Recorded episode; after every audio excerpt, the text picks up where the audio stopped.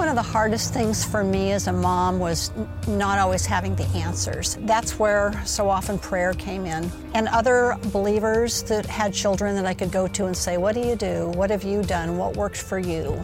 And being able then to um, come together and, and make a, a plan that worked because each kid was different. As a young mom, some of the hardest challenges for me personally have been being okay with making myself vulnerable and not having the answers in front of my kids and hopefully communicating those shortcomings in a way that they can see as rewarding for their own selves that I don't have to be perfect. I can try again tomorrow and I can have the forgiveness and the grace from my parents and then hopefully as they grow see that as a connection to the Lord. Some of the biggest rewards I have experienced is watching my kids from the time they were little grow in their faith and then own their own faith. It wasn't just what they'd been taught, it's what they believed, and, and then watching them live it out. And now I get to watch them do that as parents with their kids and my grandchildren also starting to understand their faith and live their faith. My kids are little, so the rewards I'm seeing from them as a mom are so unexpected. You know, one and two, the rewards have been look at that little personality. Look at the, the they just told a joke. Daphne becoming four and now five, learning about the Lord and sit down with us at the table in the morning and read the Bible because we're reading the Bible. And I think as they get older, I, I can't wait to see what those rewards become. But right now, they're just the day to day reminders of the simplicity of the love of God. My relationship with the Lord has changed a lot since becoming a mom because I think as an adolescent, you live in a really selfish place. You have your life and your goals and your accomplishments, and you're getting to a point, and then you have kids.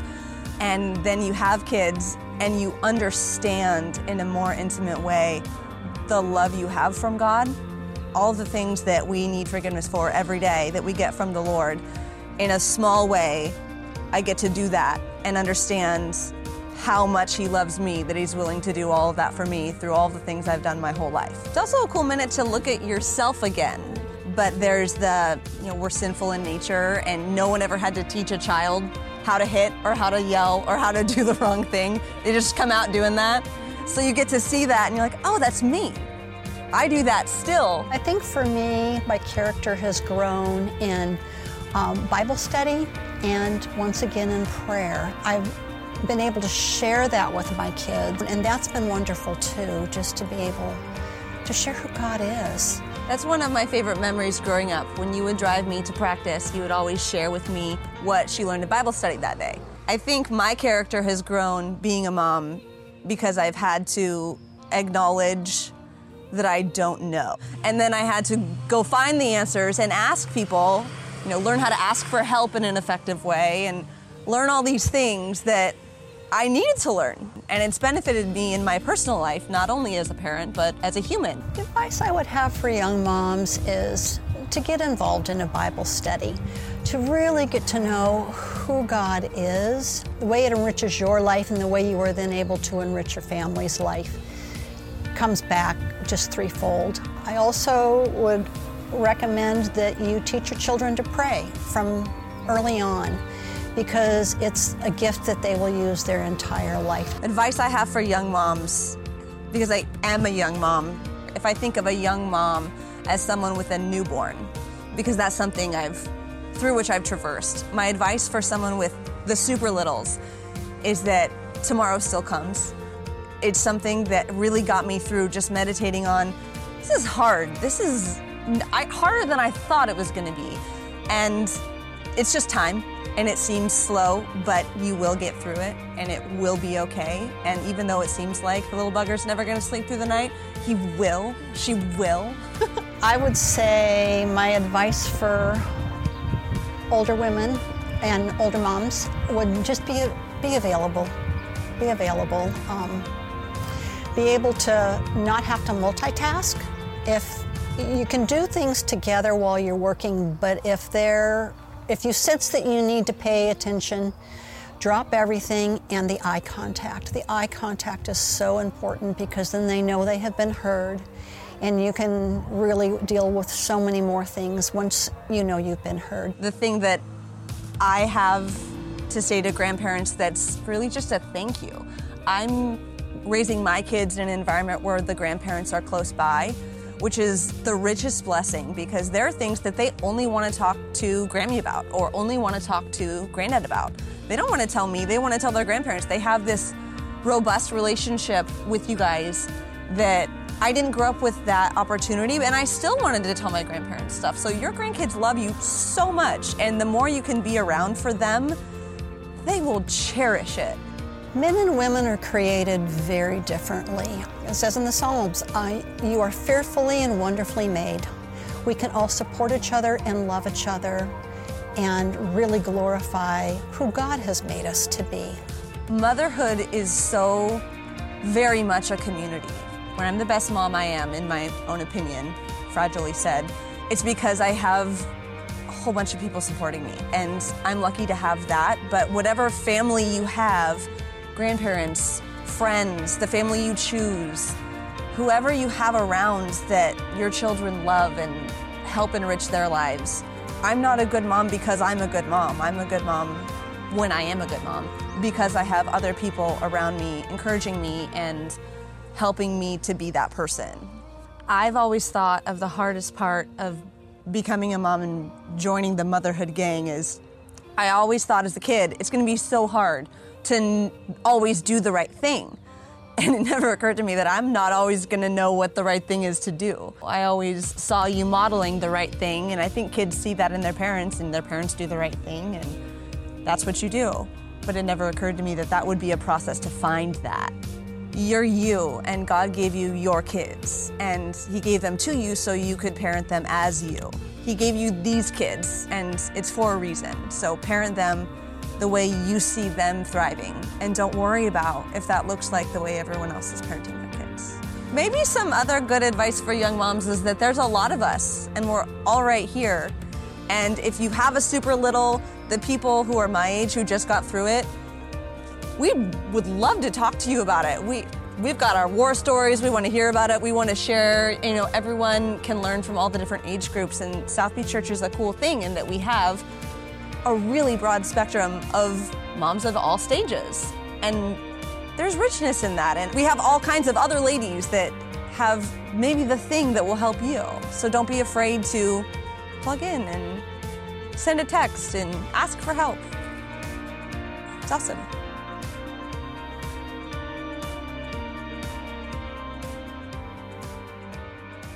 Well, everyone, welcome to South Beach Church, week nine, coronavirus, church online, shelter in place. And as you guys know, it's May 10th, 2020, which is Mother's Day. And so I have the very grand privilege of having my mom here with us at my house to help us kick off the service and to pray with us and just to spend a little time. I wanted to just welcome you guys to study with us later in just a few minutes, but to celebrate today, Mother's Day. Each one of us have a mom, each one of us have a mother, and each one of us have a different story within that parental relationship. But God has designed motherhood and fatherhood uniquely different and equally important.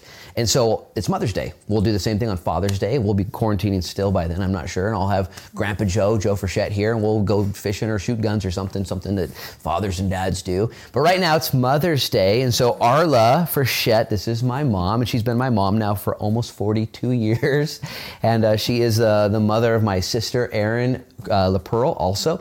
And uh, we're just so thankful to have you here. So how you doing, Grandma Arla? Doing great. Yeah? Yeah. Appreciate you being here with us. And uh, I'm just going to go ahead and go through a few questions and just uh, spend time talking with you. And um, the first, most important question, the question everyone wants to know is what was it like having me as your son? I'm just kidding. Don't answer that. That's not, that's not the question everyone wants to know. Yeah. Not the question everyone wants to know. But, uh, you know, we live in precarious times and everyone has various challenges. And God has given families a mother and a father, at least in, in a perfect uh, environment. We know, though, statistically, that uh, over 50% of homes in America are being raised by not both parents, but one parent, a single mom or a single dad. And, um, and our hearts go out to those families and we cheer on single moms and single dads. But let me just ask you a few questions, you know, as, as far as being a mom. and now you're a mom of two and a grandmother of five, and God has blessed you in that way. And what are some of the challenges? Uh, maybe we'll start with blessings. What are some of the blessings of, of being a mom that uh, God's blessings?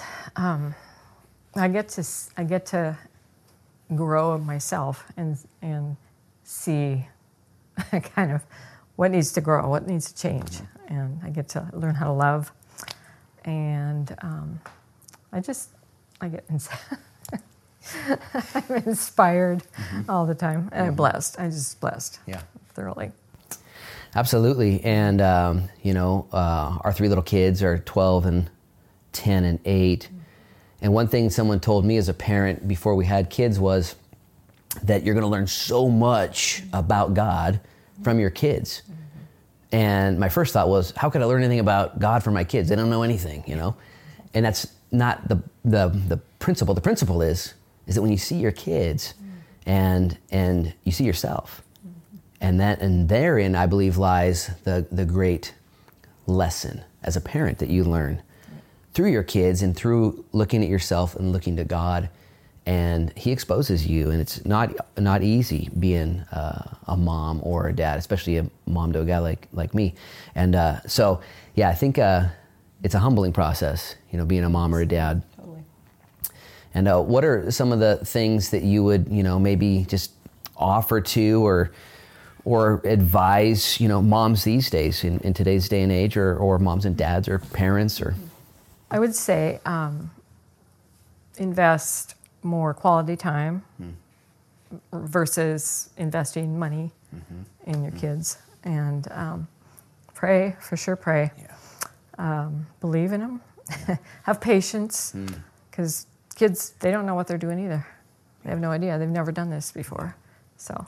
Yeah, and uh, you know, you guys did such a good job. I think I've got lots of memories of more memories of things that we did together than things maybe that you provided for me in that way of monetary gifts. Maybe it's because you guys didn't give me anything cool, um, but in, but uh, but I remember you know the trips. Mm-hmm. And, and I remember, you know, redeeming uh, vacations and events, and even your guys' work, uh, you know, uh, pursuits as a young kid. It was wrapped around the family. We, we were included in that process, and, mm-hmm.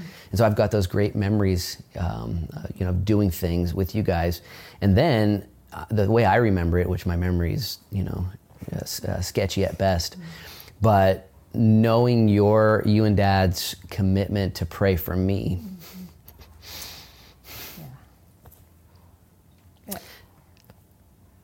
cut. Just kidding. No, knowing your guys' commitment to pray pray for me uh, as just a kid, I didn't know what I was doing. You know, my life was so out of control. And then when I got cut again, just kidding. when um, yeah. and I just remember you sharing, you know, your commitment to pray for me, and uh, so I just I thank the Lord for that, and I think that's very important. Parents, whenever parents come to me as a pastor and they say, "Hey, Luke." I need prayer for my son or my daughter. I just, I smile because I know that that's a good prayer. And I know that God hears those prayers. And I know that it's, uh, not that all prayers aren't good prayers, but I, am confident in the prayers of moms and dads for their kids, the kids that are wandering or uh, just, uh, you know, exploring and trying to figure out life. And so. Yeah, I, I think I remember when I was most passionate about praying for you. Um, and I wasn't even that strong of a Christian, but I was like, I gotta pray. I can't do anything. So I prayed, and God heard. I love you. Me too. Quarantine head. All right, this isn't working. okay, no. Happy Mother's Day, everyone. Yeah. Okay, okay. Yeah. Yeah. Well, now I've got some announcements to make. I'm just okay. kidding. No, I'm just kidding. Um, yeah, I think uh, again, just uh, being vulnerable as a in in in life. I think that there's no there's no point where you aren't vulnerable or aren't aren't allowed to be vulnerable right. with the Lord. Mm-hmm. And as a grandma or a mom or even as a daughter or as a you know young person or old person, and and that's something that we don't we don't like, not natural. I don't want to be vulnerable. Exactly. I want to be strong. I want to be, you know, I want to be can do, and I don't want to fail, and I don't want to expose my failures to anybody. And and the Lord has given. Uh, he, he, the Lord just doesn't like that. He wants us to have relationships that um, that facilitate vulnerability and exposure, and then unconditional grace. And I was talking to Noah, my 12 year old, earlier today, and we were talking about forgiveness and, and how forgiveness, it's, it's, it's a word that God came up with, you know, forgive. It's His word. You know, our world wants justice and eye for an eye, and, and, and God's like, let's do something radical. Let's just, how about forgiveness? And forgiveness is the only thing that allows for real freedom and real trust. I can just forgive you. I can trust th- in my own imperfections and my own mistakes as a mom or a grandma or as a, as a son. And so I just appreciate you and dad showing me that forgiveness and that grace, you know, and, uh, and not just showing it to me that I received it, but showing it to me in the way you and dad would love each other and uh, work through your, your situations and your issues. You know, eventually getting to again to the foundation of grace and forgiveness and I think that's what the world needs today is that, uh, you know, that okayness with your brokenness. Right. Um, and I think the only way that we were able to even uh, attempt that was because we received our own uh, forgiveness and grace, you know, from our past stuff. So. And yeah, as as a mom who is now in her late forties, and uh, grandma. We're a little bit older than that, but uh, you know, what what uh, what advice or encouragement can you give to uh, moms and or grandmas or young moms as they watch their kids again go through life and and um, find themselves you know making their own mistakes even in adulthood? Yeah, I, I think one thing that um, stands out is for young moms to teach their kids as they're growing up not just about God, but to know God, to know Jesus and have an encounter and, and learn of Him, but just to meet Him, to meet Jesus. Mm-hmm. And um, I think you guys do a great job at that. you do you, amazing. So. I appreciate that. And, and it is, I would agree, you know, teaching your kids Bible verses and truth mm-hmm. is foundational. Mm-hmm but the real labor is to connect your kids to the Holy Spirit. And uh, you know, once your knower knows, you just you know, when, you know when, once you see Jesus, you'll never unsee him. That doesn't mean you'll be perfect, or your kids won't you know uh, flail or fail, mm-hmm. but uh, connecting your kids with the Spirit. You get a taste. Yeah, you're you're in. Yep.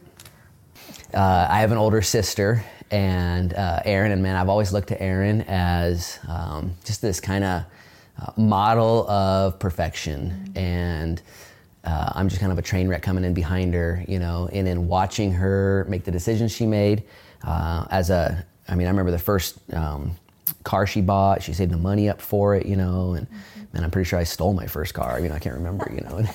Uh, you know, just, uh, and so I want to give a shout out to Erin. love you, and um, so proud of you and the family you're raising up in Beaverton, and uh, so rad. Um, she she went through a lot of stuff in her life, and she she just persevered and she drew close to God, and she still is close to God. Amen. So yeah, she's she's a pillar. Yeah, yeah. absolutely. And uh, you know, we all have perceptions of people, and as I said, she was you know. Uh, the image of perfection in my eyes because she could just she was just made you know good decisions her, her whole life and um, but sometimes the decisions that you you know make yourself and the decisions other people make around you, and you have to work through those things. And she has worked through so much, and um, and you and Dad, you know, helping her out and just loving on her, unconditional support. And I think as as a mom, and I know it's Mother's Day, I'm not a mom for sure, and uh, but as a parent, you know, um, and uh, even Crystal, my wife and I had this conversation earlier today about uh, there's there's only so much you can do to bubble wrap your kid mm-hmm. and to protect him from this world. And the world's even getting it's getting worse. It's getting crazier. Like we're about to like see our kids launch into the world and it's worse than it's ever been. Yeah. And there's just nothing you can do to avoid that except mm-hmm. um, Rest in the gospel of Jesus Christ, the good news of Jesus that He can take you right where you're at. He can He can love you through wherever you're at, and He can make you into the person He wants you to be. And uh, as a parent, there's great um, there's great confidence in that. There's you know, peace. there has to Rest. be. And again, I, I just experienced that from you and Dad so much when I moved away to college, and and I just sensed you guys, you know, uh, trusting the Lord more than more than anything. And I still to this, I mean, I remember processing those emotions, going, you know what? If, if anybody should come down to Ashland right now and grab me by the ear and throw me in the back of their car and take me home, it's my parents. Should, I'm out of control. And you guys never did that, uh, you know. And and I, but I just remember as a as a 19 year old re- rebel processing that. And now, in retrospect, 21 years later, it was because you guys had chosen to trust the Lord more Yeah. than your ability to, to do it. Mm-hmm. And I think that that's just, that's, it's an honor to God. And it really, it's an honor to his sovereignty. Mm-hmm. And it allows you peace in the midst of, it's, it's like the prodigal father when he gave this son his, his inheritance early and, he, and his son left. Mm-hmm. And the prodigal father, you know, as difficult as that was, tears in his eyes, he knew I just got to trust the process. I'm going to trust the process. And according to Jesus, when he told that story, the dad wasn't preoccupied when the son came back. The dad was waiting and ready, as if he was trusting in the process. One day, my son, my dead son, he will return. And Jesus was telling this story to illustrate the father's heart um, in what God can accomplish and does accomplish. And so, I don't know, man, I just uh, want to encourage everyone on this Mother's Day to uh, just look to the gospel, to the gospel of Jesus, whether you're a mom or a dad, or whether it may be on Mother's Day today. Uh, you're watching this video and you're just you're at home dealing with your own baggage because your situation is not celebratory. There's not you didn't have a good mom or or you didn't have a, a good dad or or there's so much pain in this world. There's moms today that are watching right now that would love to sit next to their son and, and converse, but they've had to they had to say goodbye early to their kids. There's just so much pain. There's there's women that are sitting out there right now that would love to have a kid and you've been trying and you don't know what's wrong. You don't know. And and we only honor all of this this thing called life. And so the answer to everybody though, whether you got no kids or too many kids or you don't know where your kids are or whatever wherever situation you're in, Jesus is real and he's got a plan. He's got a purpose. And even today on Mother's Day, we just want to thank him for the the uniqueness that is womanhood and the uniqueness that is manhood. It's just so unique. I was having this conversation earlier today that men and women are equal, but they're not the same. Completely different. They're equal, made equal in his image, and so different. And that to me is, and, and try and figure that out, good luck. You just accept it. Okay, Lord, you're, you're really, you're fascinating, you're brilliant, and, and, and you're creative. And so with that, we just want to celebrate the moms uh, in our life, the women, uh, the mothers, and really just God's family. And so we're going to segue now into a time of uh, worship. And I just would encourage you, no matter where you're at, no matter what's going on, to just trust the Lord. He's the Father of all, and He's the giver of all good gifts. And so I'm going to ask my mom to pray for us, pray for our church, and just pray uh, for our time of worship. And uh, Pastor Ryan's put together another wonderful set for us to just to draw near to God. And we're just going to uh, we're to seek the Lord together. So, Mom, would you pray? Appreciate that. Jesus, Lord, uh, we are just so thankful for who you are and that you have invaded our lives. And we just thank you for what you do and how you love us. And uh, I just thank you that you allowed me to be a mom of a couple of great kids, beautiful kids. You're just amazing. And I just pray for South Beach Church and actually for all the churches in Newport and Lincoln County, just that um, everybody is drawing closer to you during this uh, crazy coronavirus time. It's doing something to all of us, and it's causing us to um, see what's real and what's what's important. And I just pray for Luke and Crystal and the, and the family and just the whole South Beach uh, staff that they would all be led of you and hear you and be anointed and walk in your love. And I just thank you for caring for us, loving us, redeeming us. In Jesus' name. In Jesus' name. Amen. Mm-hmm. Amen. Love you, Mom. And uh, thank you for loving Jesus. And really, um, before we go to worship, I'm always texting my mom and dad, and one of the highest compliments that I give to them in true appreciations is that they love Jesus. Mm-hmm. They really do. Yeah. And they're not perfect.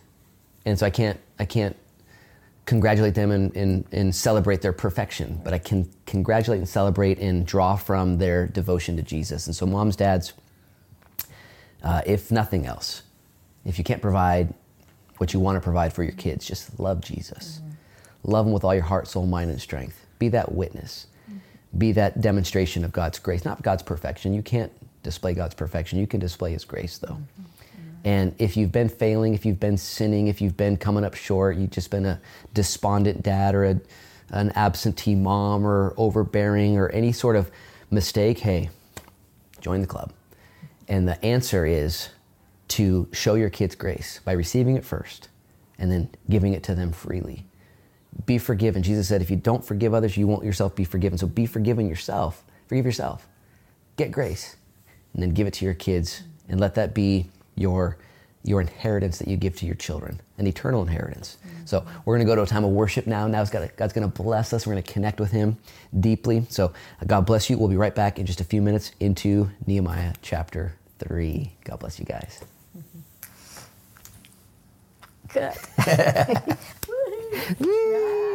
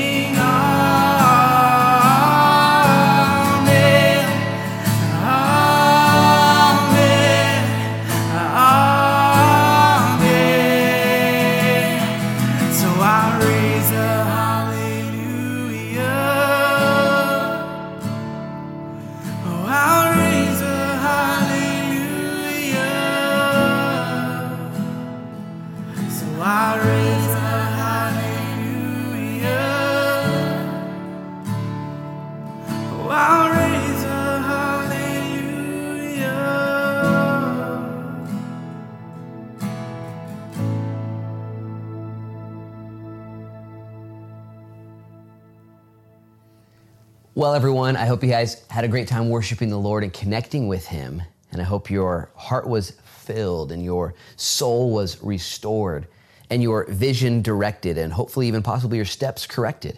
And the Bible says that as we behold Him, that is looking at him with the veil being removed. That is, we can see. We see God, we see Jesus. The Bible says we're being transformed from glory to glory. That is, that right now, in this thing called life, you're being transformed. And you might not be so necessarily aware of that transformation as is the Lord is committed to that transformation. You can't see the change, just like I can't see the change. Occasionally, I'll see somebody I haven't seen in four, five, six, seven, or eight years, and they'll look at me like this. And they'll say, Where did you get all that gray hair? And I'm all, Where'd you get all that gray hair? something like And they see a change because, it, but it's gradual for me. And the reality is, here's my point God's changing you right now. I, I promise you. You're, you're, you're in the, the wine press right now of change. Things are being worked into you through the Holy Spirit. Things are actually being worked out of you through the Holy Spirit. And so take your Bibles now and turn to Nehemiah 3 for our time of encouragement and study, that we would grow in the knowledge of Jesus Christ and His grace. Turn to Nehemiah 3. Now, Nehemiah again is found before Proverbs, before Psalms, before Job, before Esther, and then Nehemiah, and then Ezra. So go ahead and find it in that way. Nehemiah 3. And the reason why we're in the book of Nehemiah is because last week we studied Nehemiah 2. And in Nehemiah 2, Nehemiah receives new eyes for an old problem. He's got a problem. And right now, during coronavirus, shelter in place, all this, man, we got problems, we got issues, challenges, both small and within your own home.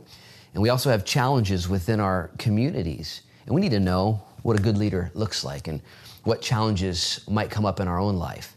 And I reminded you last week that the verse that inspired me to go into the Old Testament was that verse out of Romans 15:4. Romans 15:4, I'll read it to you one more time, says this, "For whatever things were written before Nehemiah 3 and 2 were written for our learning, got to learn something today, that we through patience and comfort of the scripture might have hope." So when we read the scriptures, we learn. And then we're able to apply, listen, patience and comfort in our own challenges. Right now, your challenges are no joke, they're real. And if you could have some patience and some comfort in your challenges, wouldn't that be awesome? And then you might have the underlying gift hope. Hope that it's not always going to be this way, that God's changing you, He's changing things around you as well. One more verse I want you to write down and tuck away and put into your notes is 1 Corinthians 10 11. Check this out. Another Old Testament pointer verse. 1 Corinthians 10 11 says, Now all these things happened to them as examples, and they were written for our admonition, upon whom the ends of the ages have come. Stop right there, eyes up here. Paul, writing to the church at Corinth, said the Old Testament stories were examples so we could be admonished and so that we would have a way to see what God is doing in our own life. Isn't it awesome when you can see a principle exemplified or demonstrated in somebody else's life? It gives you hope. It gives you purpose because you can look at your own life right now and say, oh man, oh man, oh man, what's going on? And when you see the life of King David or, or Moses or Saul or, or, or Jethro or, or Deborah, when you see these stories, you're like, oh, I can relate to. That's why I love, I love the Bible, specifically the Old Testament, because of the stories that are within the Old Testament, which demonstrate and illustrate two primary things. Number one, who God is, okay? It's the primary necessity of mankind is to discover who God is. And, and the secondary, again, conclusion we get from God's word is who we are. And when we know who God is, only then can we really understand who we are.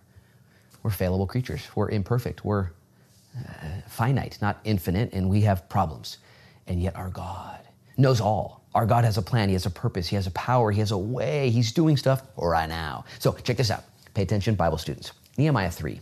At first read can be uh, come to you this list of names and arbitrary locations and unimportant events. Check this out there is no arbitrary names or unimportant events or locations in the Bible. And in Nehemiah 3, Nehemiah describes the building process of Jerusalem. And he goes through and he recounts and recalls because he's a record keeper and he's got to submit some data to the king of what he did. And he recalls the build process. And in chapter three, as he recalls and recounts the, the build process and goes stone by stone and gate by gate, we see therein an example. Check this out.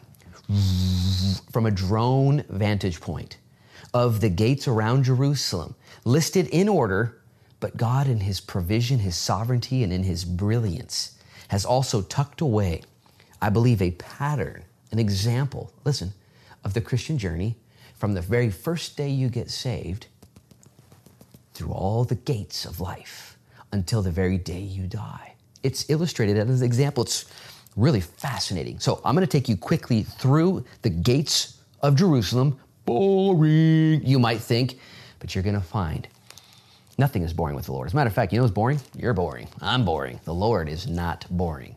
Isaiah 55 says, Your ways aren't my ways. My thoughts are higher than your thoughts. Y'all boring. Y'all basic. But God, man, He's fantastic. So check this out Nehemiah 3. And let me make sure you understand one more principle. Ezra is another example book, the book before Nehemiah, and it speaks of the rebirth, the regeneration, getting saved. Yeah. Nehemiah speaks of rebuilding. That is, what do we do now that we're saved? And if you're like me, you're saved by the blood of Jesus Christ. And like me, you're still here breathing, and you're still working out your salvation with fear and trembling. There's days that are banner days. We call them Facebook post days, the days you post on Facebook because it's fun, good days. Then there are other days, man, this is hard. You have no energy, you have no insight, you have no drive because it's just difficult days. Those are the scrolling Facebook days. And the reality is, no matter where you're at in your build process, God is working all things together for those who love Him and are called according to His purpose. And so, if your hope is in heaven, your hope is in the things of Jesus, we're going to find great insight today in Nehemiah 3. Uh, check this out God's rebuilding us right now. Let's look at verse 1. I'm just going to read it, make some commentary, we'll be done.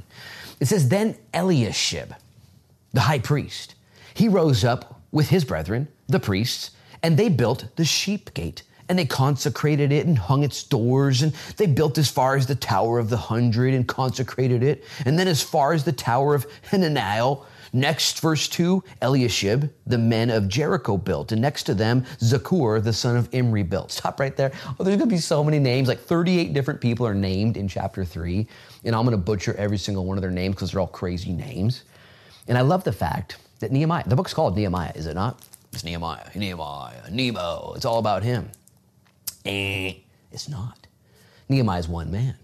And yet, right away, we see the incorporation that this isn't a one man show.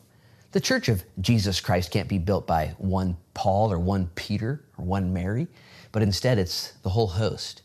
And I believe that's what God is doing here during coronavirus. Churches are not allowed to gather and watch pastors preach and worship leaders lead, but instead the church has been scattered. And God wants Eliashib's and sons of Iker and Imri and you and me and everybody to do our part to build. And, and as I go through this list, I'm going to keep reading the names. I almost don't want to read every verse because some of the verses are just boring and not insightful. But that's not true. These men and women are the reason that the walls of Jerusalem were built in 52 days. I don't know if you know that. Did you know that the walls were down for over 100 years? But when the men and women, everyone did their part, 52 days and the walls were built. Guys, I can't do it all, nor do I want to, nor do I want my staff to. But if you would ask God to give you that burden and then respond by volunteering, you and I can build God's kingdom here on earth for His glory, for others' good, with the little lives we're living.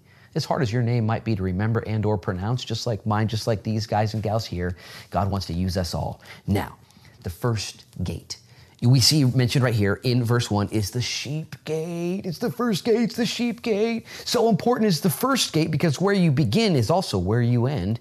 And Jesus Christ himself said, I, listen, am the door or gate of the sheep. John 10. He said, I'm the door. I'm the good shepherd. It's all about relationships with sheep and shepherds and God and Jesus, and His way is the only way. And Jesus said, I'm the way, the truth, and the life. And let me just say this before moving on it starts with Jesus. Not only did Jesus say that He's the gate of the sheep, the sheep gate, the door of the sheep, Jesus also said of Himself that He was the Lamb of God. That is the sacrificial lamb, the main sheep. I believe this gate is mentioned first because the most important thing about you is your relationship with Jesus Christ. It's the most important thing about you. And if you don't begin with that gate, you haven't begun at all. I know people who go to church and do not care for Jesus Christ, and they have missed the gate. Jesus said in John 10 anybody else who tries to get into church apart from him is a thief and a robber. You got to go through the door. You can't climb in some other way. I'm, I'm going to say it again. I know people who go to church who care not for Jesus Christ. They like church, they like singing in the club and being a part of something. Earlier today, just a few minutes ago, I was thinking about my own relationship with Jesus Christ. And I could accidentally think about all the stuff I do for Jesus. And Jesus kind of, just a few minutes ago, said, Luke, I want you to do everything you're doing, but I want you to do it with me. I'm the most important thing about everything you do. And without me, you have nothing. The sheep gate. The sheep gate. It starts at the sheep gate because where you start will ultimately be where you'll end. And you'll see in the very final verse of this chapter, it ends at, check this out, the sheep gate. It begins and ends with Jesus Christ. And until you figure out who Jesus Christ is, man, start there. Don't dismiss him. Don't just chalk him up with some other rabbi or some other leader or some other guru or good guy. Jesus Christ, by his own confession, said that if you've seen me, you've seen the Father. Jesus Christ was crucified, for he made himself equal with God. He is God. And when you realize him as such, you bow the knee, you open up your heart, and you actually begin to live your life.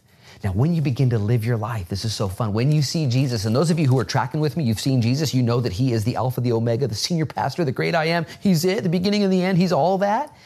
You know that He then takes your life and begins to change it and use it. You who are discovering that today, oh, it gets so exciting. As soon as you give your life to Jesus, let's look at the next gate. Look at verse 3. It says, Also, the sons of Hosanna, oh man, those guys must have been crazy, they built the fish gate. They laid its beams and hung its doors with the bolts and bars. And next to them, Mary Moth. Man, those guys are happy. Bunch of Mary Moths. The son of Urijah, the son of Koz. They made repairs next to them. And Meshullam, the son of Baraka, and the son of Meshezabel. They made repairs next to them. Zadok, the son of Banana. they made repairs. And stop right there. I skipped that gate verse three on purpose. And I want to go back to it now. The sheep gate leads immediately to the fish gate. The fish gate, because Jesus Christ takes you right where you're at and he changes you into becoming, listen, a fisher of men. The fish gate. Jesus looked at the four disciples there as they were on the Sea of Galilee and he said, Leave the nets, leave the boats, come and follow me, and I will make you fishers of men. Jesus Christ said in Acts 1 8, You shall receive power and go and be witnesses to me in Jerusalem, Judea, Samaria, and uttermost parts of the world. Jesus, here's the whole point. Why'd you get saved? Why are you saved now? It's to enjoy the, sh- the sheep gate, Jesus, the, the Lamb of God, in such a way where you become a fisher of men. Did you know your whole purpose in life isn't about you? There's two commandments, the greatest of all love God and love others. Be a witness to your fellow brother and sister. Your life isn't about you. If you're trying to make your life mm, enjoyable, make sense, full, and you're living only for your own self interest, it's never going to do it. But instead, once you realize that you have been saved through the sheep gate, Jesus Christ, and now you're going to go fishing. One of my favorite verses in all the Bible is 2 Chronicles 16 9. 2 Chronicles 16 9 says, For the eyes of the Lord run to and fro throughout the whole earth, that God might find that person whose heart is loyal towards him, that God might show himself strong on their behalf. What does that mean? It means that God is looking for men and women. He's just looking for them right now, that he would be able to use as fishermen, as fishers of men. as moms and dads who would raise their kids in Jesus' name, as moms and dads who would volunteer a church and teach Sunday school in Jesus' name, as moms and dads and men and women who would go to work and represent not their own mini kingdom, but the kingdom of God in all that they do. 1 Corinthians 10:31, whatever you do, do to the glory of God. Let me just ask you this question right now. Would you do that? Would you become his fisherman? Would you leave whatever it is you're pursuing on your own for your own benefit, small earthly temporal benefit, and say, Lord, I'm gonna run my business for you. I'm gonna raise my family for you. I'm gonna enjoy my life, my freedom, my health, and whatever it is you have. It's a gift for you. Become a fisher of men. Well, check this out. Look at verse 5. It says, Next to them, the Tekoites made repairs, but their nobles did not put their shoulders to the work of the Lord. Stop right there, eyes up here. Just a quick note. It's not a gate. But Nehemiah records everyone's working, working, working, working. The, the Tekoites come up and they start working, but their nobles, they stayed back. We ain't doing it. This Nemo character wants to build the wall. Pfft, whatever. Listen to what it says. Verse 5, I want to read it to you again. It says, Next to them, the Tekoites made repairs, but their nobles did not put their shoulders to the work of the Lord. Here's my point it's scary, actually. The wall's going to get completed. It's a miracle. And the Tekoite nobles, I don't even know who they are, go on record. It's on record that they didn't do nothing. Oh no. Dudes, listen. There's a warning from Jesus himself. He said, I'm going to give talents, I'm going to give measures of, of investment abilities to people. And I want you to go do stuff. And if you don't do stuff with what I've given to you, if you waste your life, not by sin and chaos, but you just don't do anything for me, you blew it. You blew it. See, there are sins of commission. We commit sins. Man, we know it. We, we got it. We figured it out. Then there are sins of omission. That is a sin that you didn't do what you were supposed to do. These Tekoite nobles, on record, Nehemiah is writing it down. He's like, oh, oh yeah, remember the nobles? Yeah, they didn't show up. Hmm, write that down. Dude, if any, if any of you need a reason to get in the game, okay, you not being in the game of living your life for Jesus Christ, whether you eat or drink or whatever you do to the glory of God, it's being written down. Okay, take it up with the boss. Take it up with the boss. Look at verse 6. I got to keep going here. Moreover, Jehoiada, the son of Paseah, and Meshullam, the son of Basoiada, they repaired the old gate, and they laid its beams and hung its doors with its bolts and bars. The old gate. It starts at the sheep gate, you get saved. Jesus says, Now that you're saved, let's go fishing for men. And you begin to witness and share and attempt great things for God and expect great things from God. And you start a life group and you start witnessing to your coworkers and you start raising your kids. And the very next gate is the old gate. This gate refers to the foundation of God's word, the old principles. They don't change. As a matter of fact, if something is new, it's probably not true. And if something is true, it's definitely not new. It's the old gate, the foundation. And I'm going to just be honest with you. When you start fishing for Christians, you start trying to witness to people, they're going to ask you good questions that will drive you to the old gate. That is the foundation. They will ask you questions that make you uncomfortable. Well, if God's so loving, then why is there an eternal hell? Oh, that's a good question. Well, if God's so strong, can he make a rock so big that even he can't lift it? Oh, that's a dumb question. You know, the questions will come up and you're going to be forced. Listen, don't be afraid. Don't be afraid to ask those questions. Where are you going to get your answers from? The old book. My pastor, Mark Anderson, when he first started studying and reading the Bible seriously as a student, would use a pencil. And whenever he would have a question, like, I don't know what that means, in, in, in life or in the Bible, he would take a pencil and put a question mark right next to it. And then as life went on he would grow and learn and get answers, he would take that pencil and he would turn it upside down, eraser, take those question marks away. Okay, you're gonna have questions. It's okay. Go to the foundation, the old gate.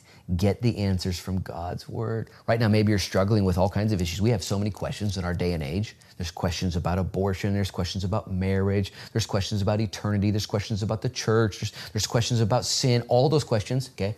Find the answers in the old gate. You've been saved at the sheep gate. You're now fishing. You're getting challenged. You're going to go to the old gate. Now, check this out this next gate. I'm glad it's here because it's real life, but I wish it wasn't here.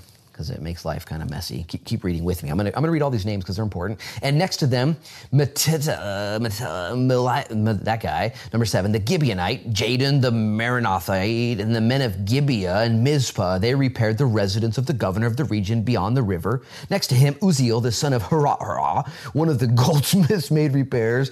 And also next to him, Hananiah, one of the perfumers. These guys smelled good, made repairs, and they fortified Jerusalem as far as the broad wall. And next to him, Raphiah, he was one of the fifth Teenage Mutant Ninja Turtles, the son of Hur, leader of the half of the district of Jerusalem. He made repairs. And next to him, Jediah, the son of Haramoth, whatever, made repairs in the front of his house, and next to him, Hattush, the son of Hashbaniah, made repairs.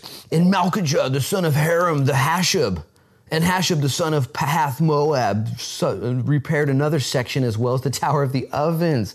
I like the Tower of the Ovens. It was right next to Starbucks and Ultralife, and we got some bagels coming out of there for sure. You know the Tower of the Ovens are making bagels. Verse 12. Next to him was Shulam, Shashulam, the son of Halohesh, leader of the half of the district of Jerusalem, and he had daughters.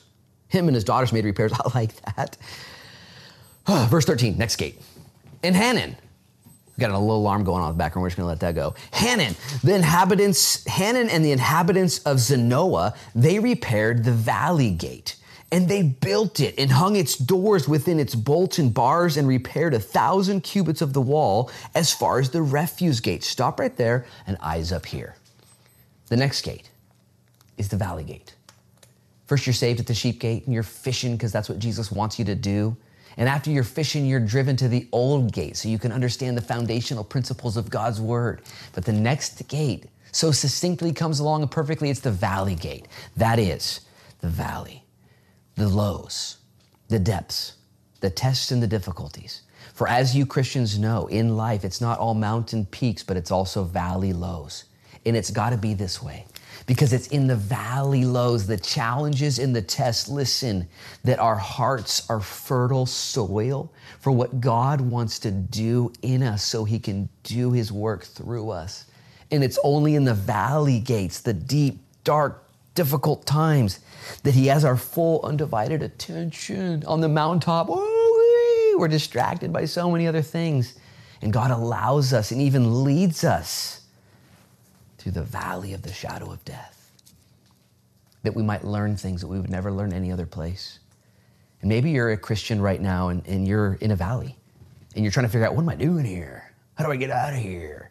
The Bible says in Psalm 23 that God prepares, even in the valley, before us a, a table in the presence of our enemies, that He anoints our head with oil, that goodness and mercy follow us, even in the valley. Guys, valleys come in all sorts of shapes and sizes, don't they? I find myself creating my own valleys from time to time. I'll do something dumb and end up in a valley, a difficult time. I created it myself. I'm actually pretty good at that. Then there are other valleys that other people create for me. I don't like those valleys. Somebody does something to me that just, man, sends me down into the dumps. And I have to deal with those valleys as well. Then there are other valleys. It's not my fault. It's not their fault. It just is. And I believe that God takes whatever flavor, shape, size, and purpose of the valleys that you find yourself in, and He accomplishes His perfect work. I'm saved. I'm going to heaven, but God wants to do a deeper work in me. Maybe you're in a valley right now. You just, and you keep blowing it. Stuff, stuff's coming out. Stuff, stuff's not working right. Check this out. The very next gate. As a matter of fact, in this progression, there's only one verse, and I'm at that verse right now that actually shares two gates in one verse. It says right here, verse 13, Hanan and the inhabitants of Zanoah repaired the valley gate. And they built it and hung its doors within its bolts and bars, and they repaired a thousand cubits of the wall as far as the refuse gate. For some of you reading that old King James Bible, that old King Jimmy, you know what it says right there? It doesn't say refuse gate, it says dung gate. And for those of you Greek students out there and want to know what Greek and Hebrew, what that word dung gate means, it means the poop gate. That's what it means. This is the man. Sorry about that. Mother's Day. I know I should be talking like that, but I'm a son, and you know, I feel like a little kid sometimes. Anyways, listen. This is the refuse gate, the dung gate. It's the poo gate. This is the gate that they would take all of the refuse outside of Jerusalem. Get rid of it, man. I find it so perfect. This example. You're saved. You're not just saved to sit, but you're saved to serve, and you're serving, you're fishing, and you're fishing. You better go to the old gate and find out what God said in His Word, and then you're going to find yourself being tested in the valley gate. And when you are tested, maybe that's right now, you know what happens? Stuff comes out of you gunk, the stuff. You say things you shouldn't say, you do things you shouldn't do, you look at things you shouldn't look at, you think things you shouldn't think. All of this happens in your cycle of life. What do you do with those things? Listen, you go to the refuse gate, get rid of it, you confess those sins, you, you, you dump them at the feet of Jesus. If you confess your sins, the Bible says He is faithful to forgive you. That's what He's to do. If you confess your sins. Guys, the, one of the greatest privileges of being a Christian is knowing that you can confess your sin and be forgiven. This is crazy. This is a commodity that the world knows not of. You can't go to the judge in municipal court here in Newport and say, hey, you know what? I just want to confess my sin and like be sorry. And can you guys forgive me? they don't know that. They don't have that resource of forgiveness. It's not theirs to give. Did you know you can go to God with the most heinous of crimes and sins that you commit in the valley? You can go to Him. This is Christianity. And you can confess your sins to Him. And the Bible says He's actually paid for them with the blood that was spilled from Jesus Christ. The Bible says, I will be sure to not even remember your sins. The Bible says He will take your sins and He will hide them as far as the east is from the west. There is no east pole, there is no west pole, there is no axis point where they meet. North and South Pole, we've got that. God says, I'm going to hide it in infinity. You can be forgiven today. All the stuff that's coming out of you, all the junk. You're, being, you're in a valley. Why am I in a valley? Because there's stuff that God sees you'll be better if that stuff comes out. Are you imperfect? Do you have perversions and brokenness? Do you think contrary and differently to God's word? Do you act contrary to the character of God? The answer is yes. And here's the choice now. You actually don't have a choice. The answer is yes, you are all those things and more. The choice, though, will you go to the refuse gate? Will you confess your sins to the Lord? He's faithful and just to forgive you if you do. And He doesn't just leave you there. This progression of the gates continues. And the list of names are written for us. Verse 14 Malchijah, the son of Rechab, leader of the district of Beth Hakerem, repaired the refuse gate. And he built it and hung its doors and bolts and bars. And then Shulam, the son of Kolhoza, leader of the district of Mizpah, verse 15, repaired the fountain gate. And he built it, and he covered it, and he hung its doors with its bolt and bars, and repaired the wall of the pool of Shelah, or Shiloh, or Siloam, by the king's garden, as far as the stairs that go down from the city of David. Stop right there, eyes up here. Oh, glorious day. The next gate, directly after the valley gate, directly after the refuse gate, man, these two gnarly gates, is the fountain gate. The fountain gate speaks of the renewal, of the refreshing, times of refreshing from the Holy Spirit, where He fills you with new peace and new joy, new cleanliness. How? At the pool of Siloam. The same pool mentioned in John chapter 9. This is the same pool 500 years before Jesus, where Jesus saw the blind man who was born that way and he spit in the mud and made mud and put it upon his eyes. Man, how gross. Just like your refuse is gross. How irritating. The sin in his ah, eye. Oh, man. And Jesus said, Go wash in the same pool. And he washed and he was healed. The Lord wants to wash you and heal you. He wants to set you free, give you new vision, new sight, new purpose at that fountain gate. Guys, I've been learning this and will continue to learn it. That is not by might nor by power, but by my spirit, says the Lord. It's not about you, not about your prowess or your insight. It's about your ability to let the Holy Spirit overwhelm you and use you, to fill you with power. Jesus said, You will receive power and then be my witnesses. Do you need a new dose of the Holy Spirit today? Is that where you're at? You, you're very well familiar with the Valley Gate and the Refuse Gate, man. You got a hotel there, you got an apartment complex. What you need, though, is a new, fresh dose of the Holy Spirit. And the next gate, after the fountain gate, after this new fresh filling of power from the Holy Spirit, I'm gonna read these names, man, buckle up. I don't wanna miss anybody. You know why? I'm gonna read these names. I just want you to understand this. Because everybody counts. You count. You who are believers, you will be in heaven with me, sitting at the feet of Jesus Christ, casting down your crowns, worshiping him. These men and women I read now will be there with us. We'll be there with them. Verse 16, after him, Nehemiah, a different Nehemiah, the son of Azbuk, leader of the half district of Beth Zor, made repairs as far as the place of the tombs of David and the man made pool as far as the house of the mighty. And after him, the Levites under Rahum, the son of Bani, made repairs. Next to him, Hashbiah, leader of half the district of Kaliah, made repairs for his district. And after him, their brethren under Bavai, the son of Henadad, leader of the other half of the district of Kaliah, they made repairs. In verse 19, next to him, Ezer, the son of Jeshua, the leader of Mizpah, repaired another section in front of the ascent of the armory at the buttress. The buttress, again, is the corner where the wall would continue around. After him, Baruch, the son of Zabai, carefully repaired the another section from the buttress to the door of the house of Eliashib the high priest. And after him, Merrymouth, these happy guys, the sons of Urijah, the son of Koz, repaired another section from the door of the house of Eliashib to the end of the house of Eliashib. And after him, the priests and the men of the plain, they made repairs. And after him, Benjamin and Hashab made repairs opposite their house. And after them, Azariah, the son of Messiah, the son of Ananiah, made repairs by the house. By the way, it's Mother's Day.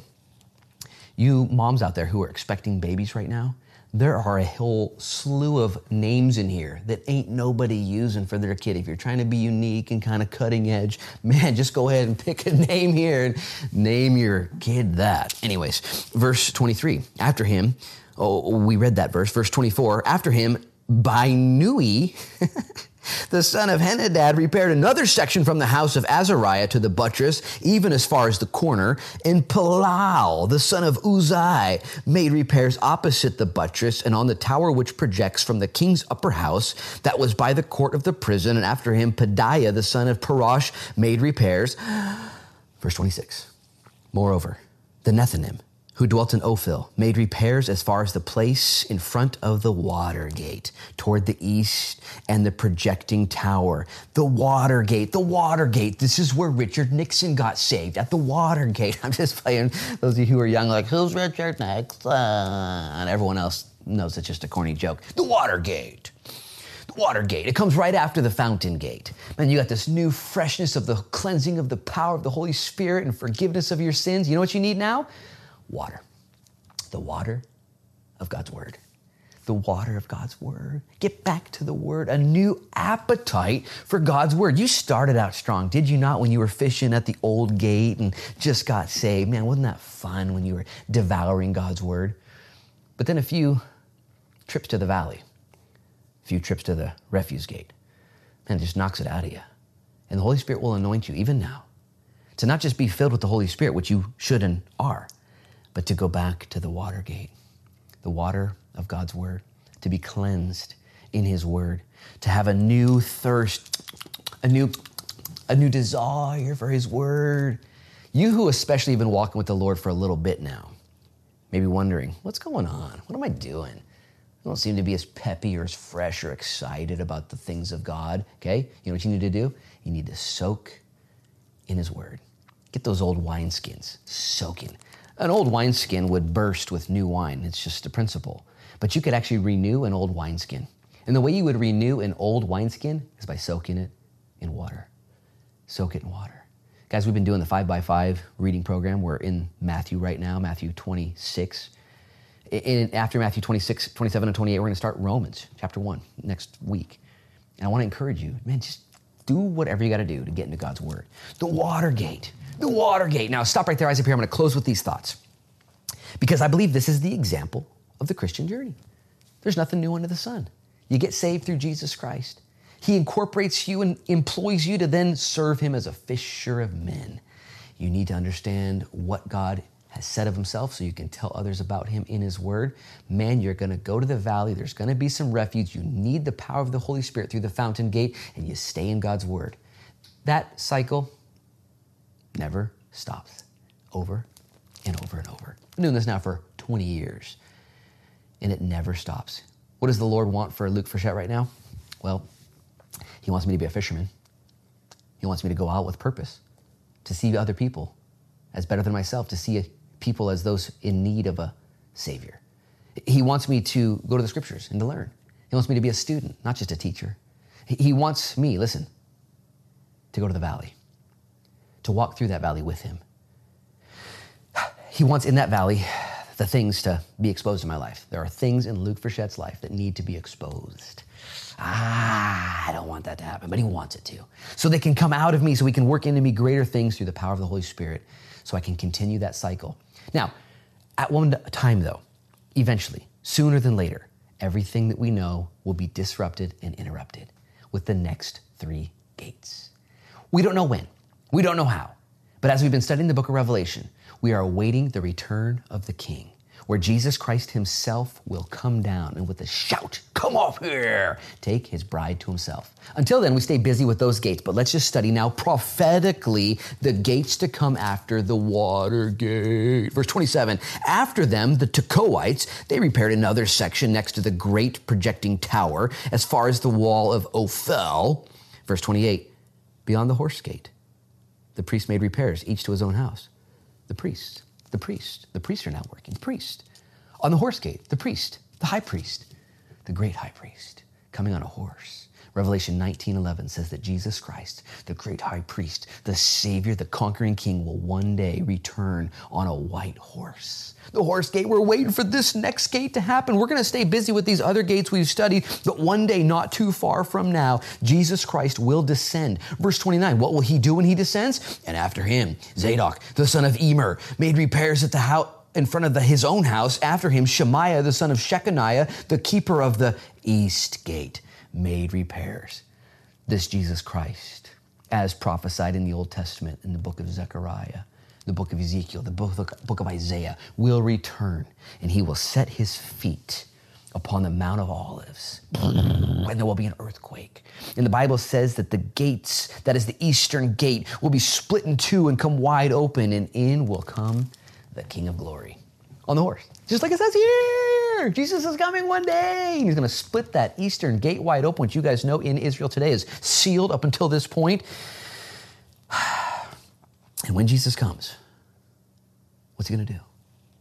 What's going to be his agenda, his plan? The east gate. Verse 30. And after him, Hananiah, the son of Shelemiah, and Hanan, the sixth son of Zaph, man, repaired another section. And after him, Meshullam, the son of Berekah, made repairs in front of his dwelling. Listen, verse 31. And after him, Malchijah, one of the goldsmiths, made repairs as far as the house of the Nethinim and of the merchants in front of the Mifkad gate, and as far as the upper room and the corner. Stop right there, eyes up here.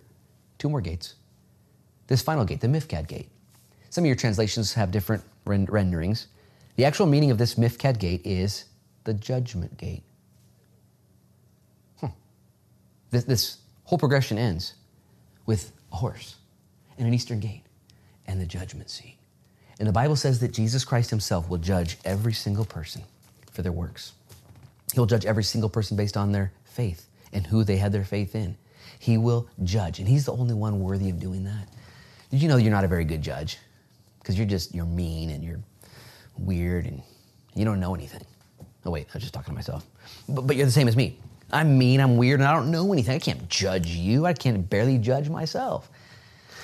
Jesus Christ is not weird. He's not mean. And he knows all. And he one day will come. And it is his job. Acts 17 says that that job has been given to him. He is the judge of all. And he will judge heaven and earth at the Mifkad gate, the inspection gate.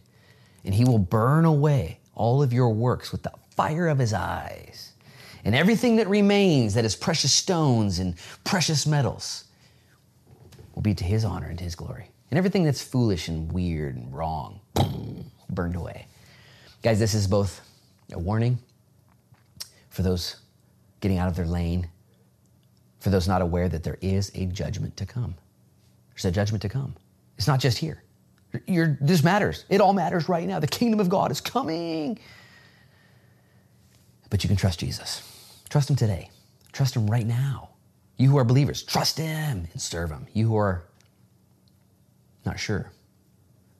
Bible says in Psalm 34 8, Oh, taste and see ooh, that the Lord is good. And blessed is the man who trusts in him. The last gate, the final gate, I lost my place, in Nehemiah 3, after the Mifkad gate, is in verse 32. And between the upper room at the corner, as far as the sheep gate, the goldsmiths and the merchants made repairs. It started with the sheep gate, and it ends with the sheep gate. And it says here in verse 32 that at the sheep gate, the goldsmiths made repairs. There is no one more merciful and kind than Jesus Christ. He is so merciful and kind that he'll call you to himself as you are. all messed up, all wacky, all weird. He'll call you right to himself. And yet he's so merciful and kind that he'll love you just as you are, but he loves you too much to leave you the way that you are. He truly wants to do a work in you. He wants to change you from the man that you are to be a better man. He wants to change you from the woman that you are to be a better woman. He loves you just the way you are. He made you fearfully and wonderfully made, unique in His image. Yeah. Faulty, though, and sinful and broken. And so Jesus calls you to the sheep gate where the repairs are made. And He's fixing your character right now. He's fixing you from the inside out with unconditional love, unconditional grace, unconditional commitment. He loves you just the way you are. But He is, listen, ever committed to the process of changing you. That's good news, folks. Right now at South Beach Church and whatever church you go to and wherever you live, you can rejoice that God is and that He's a rewarder of those who diligently seek Him. I hope you're encouraged right now in God. You might not be encouraged in the economy or with the coronavirus and well, there's so, many, there's so much discouragement out there, is there not? But we find our encouragement in the Word of God, in the example that He's given to us, that we might find comfort and patience and hope. I'm going to ask you guys to bow your heads and close your eyes and pray with me. Father, I thank you in Jesus' name for your word, your simple word that changes lives, that, Lord, takes us right where we're at and gives us exactly what we need and takes us where we need to go. And I pray in Jesus' name, Lord, that now as we've read your word and studied it, that your Holy Spirit would fill us with that fountain of encouragement, that newness of life, like that man received as he went to the pool of Siloam and washed, Lord, and he came back seeing differently. Would we see differently? Maybe you're here listening right now, you're watching, I don't know what day, maybe it's Sunday morning, maybe it's five years from now, I don't know. But if you need to see differently, you just need to, you need to see differently. You need a Holy Spirit refresher course right now. Would you right now humble yourself and just raise up your hand and say, Yeah, Lord, I need the Holy Spirit. I need a refresher course. I need to see differently. I'm in a valley right now. Oh, man, there's refuse everywhere. I need help. If that's you, just raise up your hand. Lord, you see, would you just download, Lord, times are refreshing from the Holy Spirit right now in Jesus' name? Do that, Lord, we pray. You can put your hands down. And I want to give you an opportunity who are being drawn to the Lord right now by His Holy Spirit to give your life to Him and to be saved, forgiven of your sins, to relinquish the rights to your own life, to live now for His glory and for His kingdom, to let Him use you as a fisher of men. If that's you right now, would you just say, Dear Jesus, come into my life, forgive me of my sins, help me to live for you, my new King. Help me to deny myself the rest of my life. Help me to live for your kingdom and not my own. And take me to heaven when I die. And until then, Jesus, Help me to keep my eyes on you. In Jesus' name, amen.